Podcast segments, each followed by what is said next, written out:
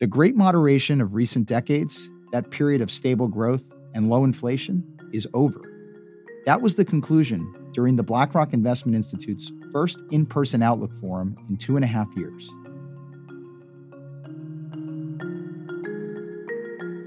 Welcome to The Bid, where we break down what's happening in the markets and explore the forces changing the economy and finance. I'm your host, Oscar Pulido.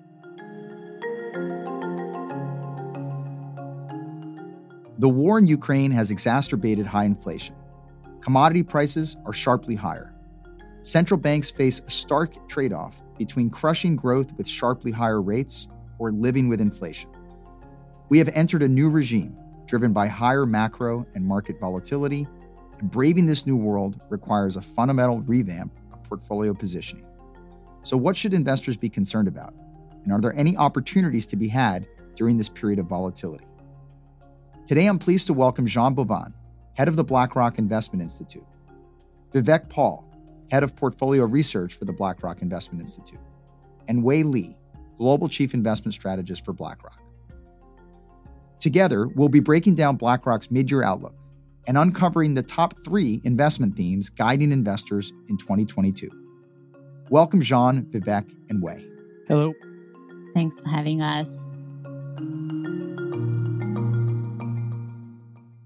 So, Jean, uh, let's turn to you first. The outlook seems pretty tough. Is it really as bad as it looks? Well, I'm sorry to start by saying yes, it's probably as bad as it looks, but it's better to acknowledge things as they are.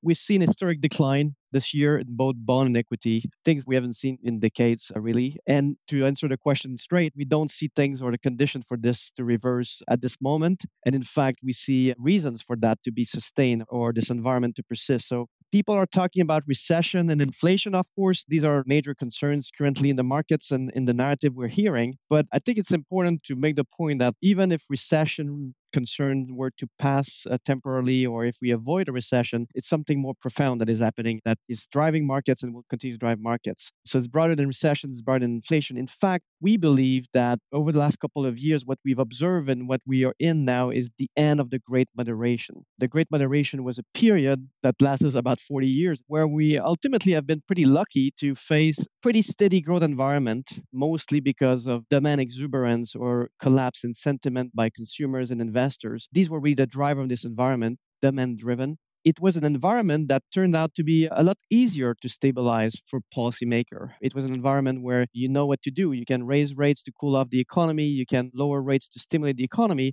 and you can do that without having to worry too much about inflation. So we've seen a very stable environment in terms of growth and inflation, and we think this is over this environment has changed. And the reason it has changed is that we're facing shocks, dynamics, drivers that are not about demand, but are really about constraint to the supply side of the economy, constraint to the ability to produce. That's what generates the inflation pressure, but that's also what generates the weak growth. And this environment, as a result, is very different, impossible to stabilize efficiently, both from the inflation and the growth side. It has an intrinsic trade off that is a lot starker than what we've seen over the last 40 years. Central banks will not be able to both stabilize growth and inflation, and they'll have to choose. But no matter what happens, we're going to end up with a worse combination of both inflation and growth. And that's why, as a result, the outlook is more problematic than it has been. That's why we're adopting a much more cautious stance at this juncture. Understood. Thank you. Uh, Wei, coming over to you and thinking about the outlook, what should people be watching as we head into the second half of the year? Absolutely. So, if you think about this new regime that Jean just spoke to, which is a regime characterized by higher macro volatility and subsequently, as a result of that, higher market volatility, it has direct investment implications. So, thinking about potentially higher risk premium for equities and for bonds, being an environment where past ways of investing would not work as well in this new regime. And also the typical 60 40 portfolios not working as well. So looking at 2022 being the worst year on record for 60 40 portfolio. And also in this uh, environment, one would expect risk models calibrated to history not working as well. And in this environment, we believe that investing will have to be more dynamic, will have to be more granular potentially at a sector level or potentially even below that, and then being thoughtful about some of the behavior biases because we're talking about regime change. So the portfolio changes in response to regime change will have to be more dynamic, potentially also of a bigger magnitude. So as we make big portfolio shifts, being aware of some of the behavior biases, being aware of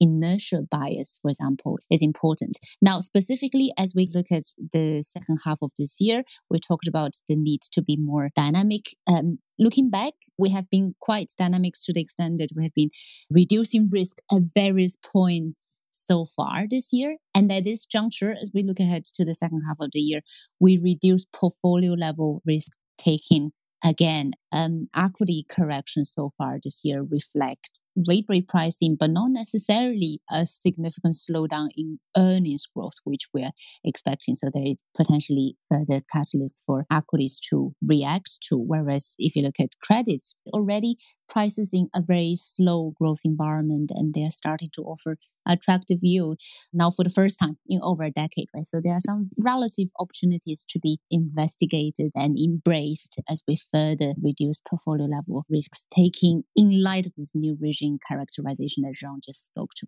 And Jean, back to you for a moment. The topic that's on everyone's mind right now is inflation and the fact that central banks are having to respond by raising interest rates.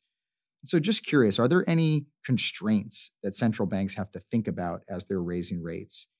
And also, the net zero transition, what impact does that have on inflation?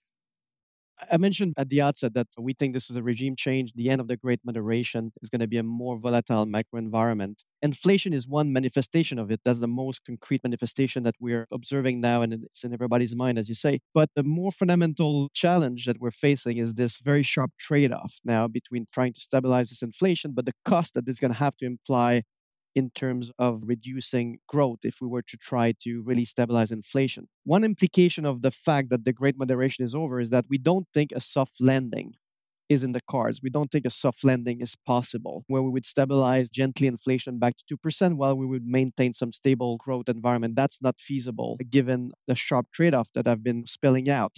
That means that central banks and the Fed in particular will need to choose. They will need to choose how quickly they want to bring inflation back to 2% and how much they're willing to pay the price for it or have us all pay the price for it. And the problem is right now, not only the Fed, but central banks are not really, in our view, acknowledging that reality. We're hearing from central banks a lot more of a whatever it takes approach. We'll do whatever it takes to bring inflation to 2%. But that doesn't line up with a reality that is a lot more complex. But for now, that's the story they're running with. And in fact, I think they've pretty significantly boxed themselves into responding and wanting to appear as if they're dealing with this inflation as aggressively as they can. So for now, that means that we expect them to respond aggressively to the inflation in phase one. I'm going to break that in two phases. But in the first phase, which you can think of it as until the end of this year, we expect them to respond aggressively to any inflation news that surprise on the upside. We think they're going to bring in the US the policy rate above neutral, so bringing the interest rate in restrictive territory. But as they do that, we expect the damage to become more concrete and real. So, in our view, now we're going to see stalling growth. That will have the effect of stalling the restart that we've tried to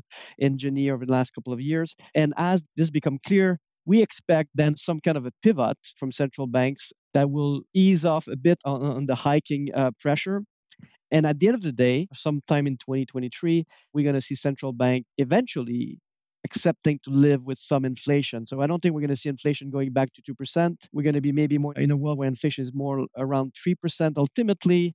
So living with some inflation to avoid the big damage that otherwise this environment will have to imply in terms of growth.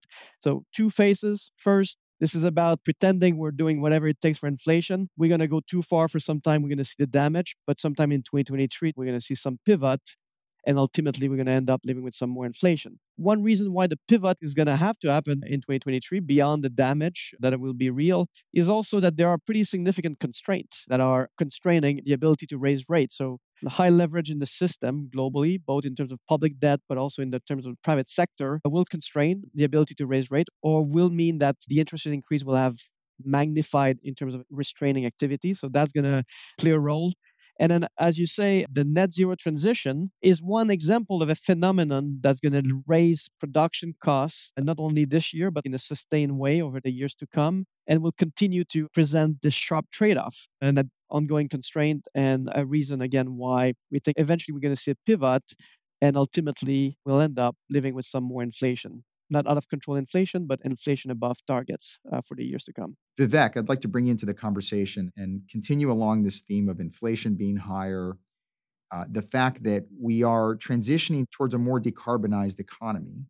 Uh, as Jean just mentioned, that brings with it higher production costs. So, is that transition actually going to occur?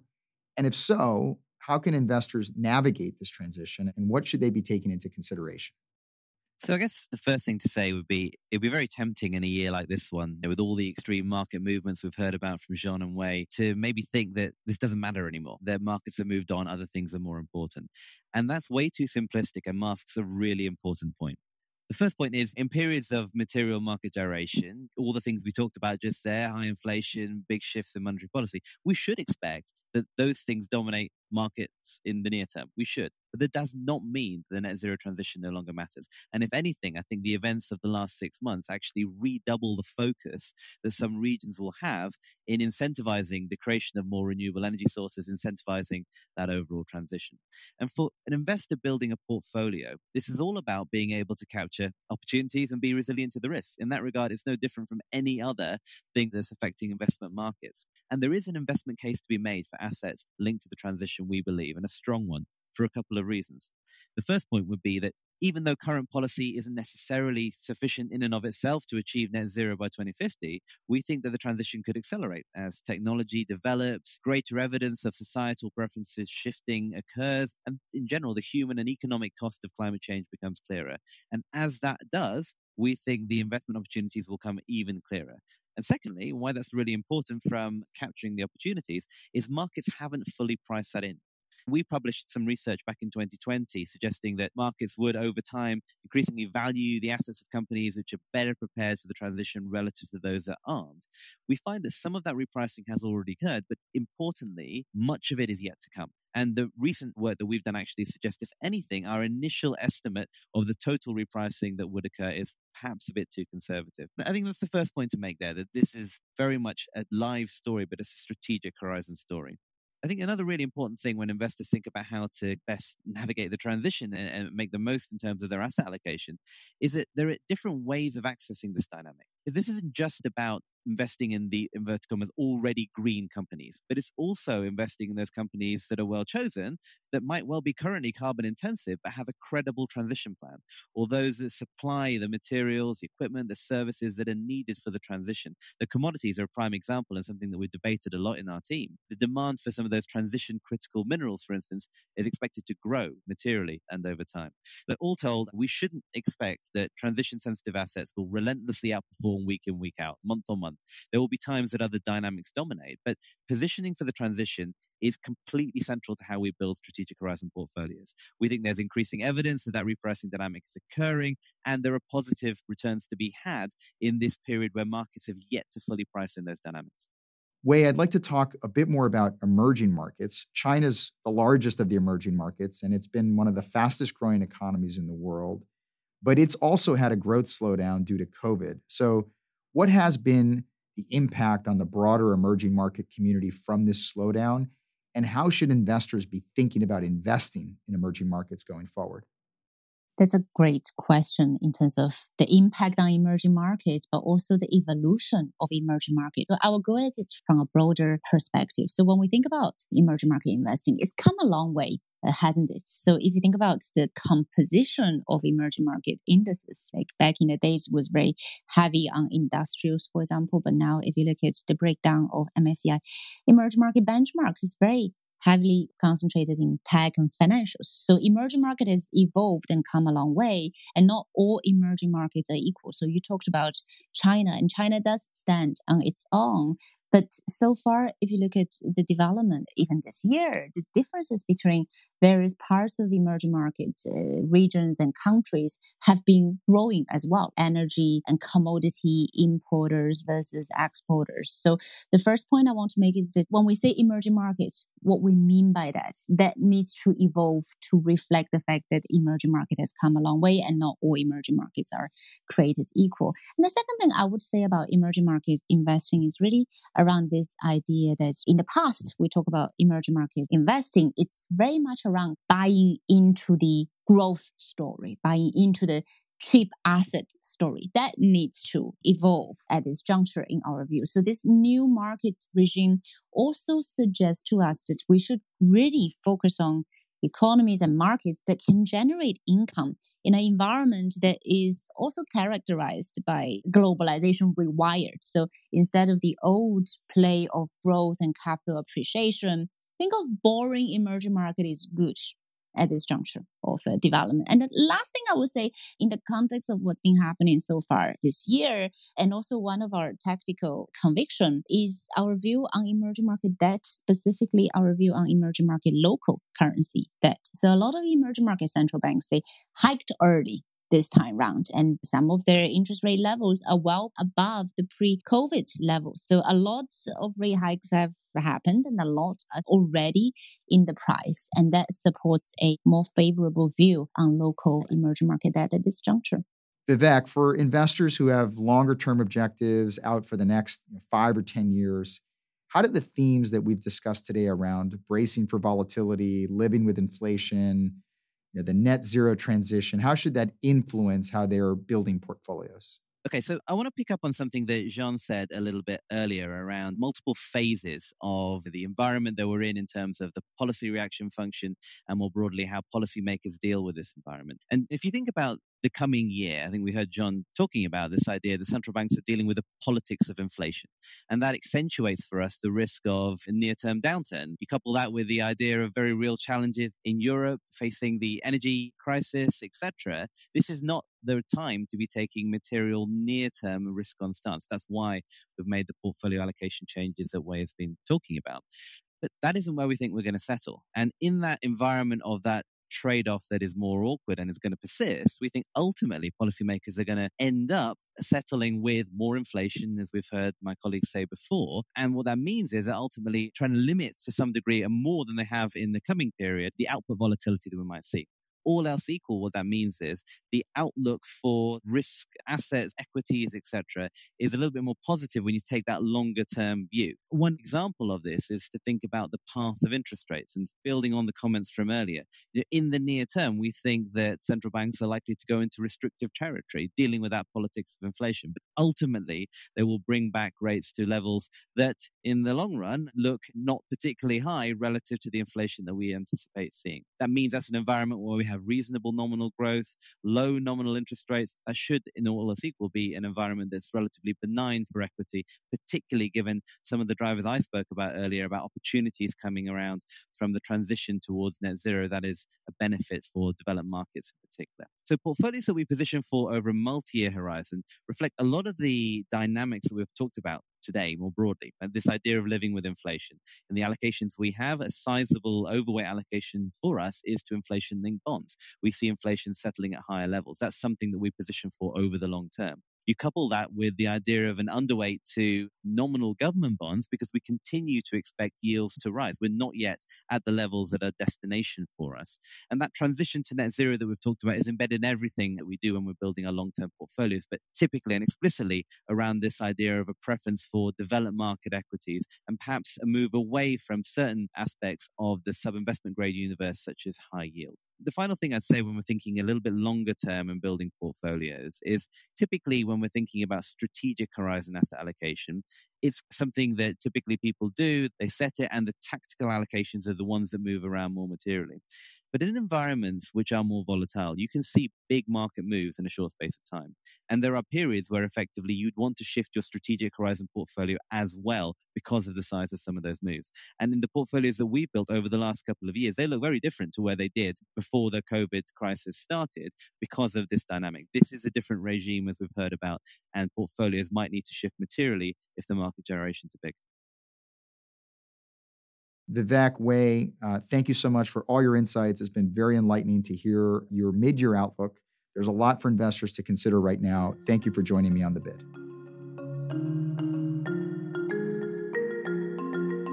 Thanks for listening to this episode of The Bid. On our next episode, A Stock Picker's Guide to Inflation, we'll be joined by Tony DeSpirito, BlackRock's CIO of U.S. Fundamental Equities, for a look at how to navigate these tumultuous market conditions. Make sure you subscribe to The Bid wherever you get your podcasts.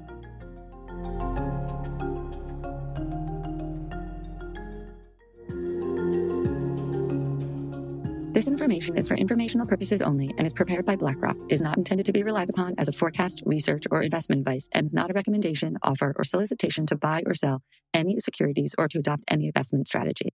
The opinions expressed are as of date of publication and are subject to change.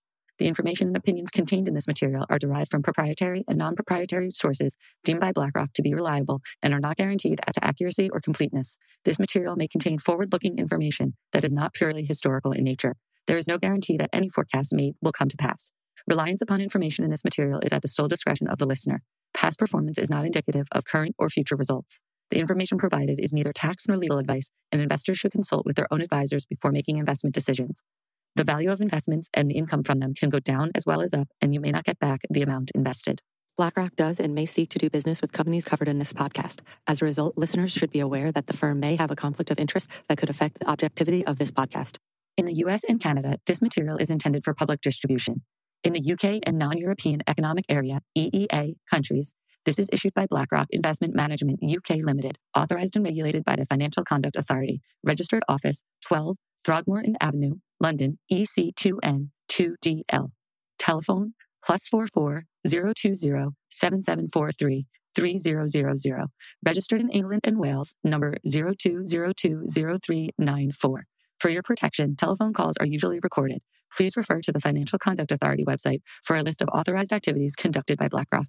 In the European Economic Area, EEA, this is issued by BlackRock Netherlands BV, is authorized and regulated by the Netherlands Authority for the Financial Markets. Registered office Amstelplein 1 1096 HA, Amsterdam. Telephone 020-549-5200. Telephone 3120-549-5200. Trade register number 1706-8311. For your protection, telephone calls are usually recorded. For investors in Switzerland, this is marketing material.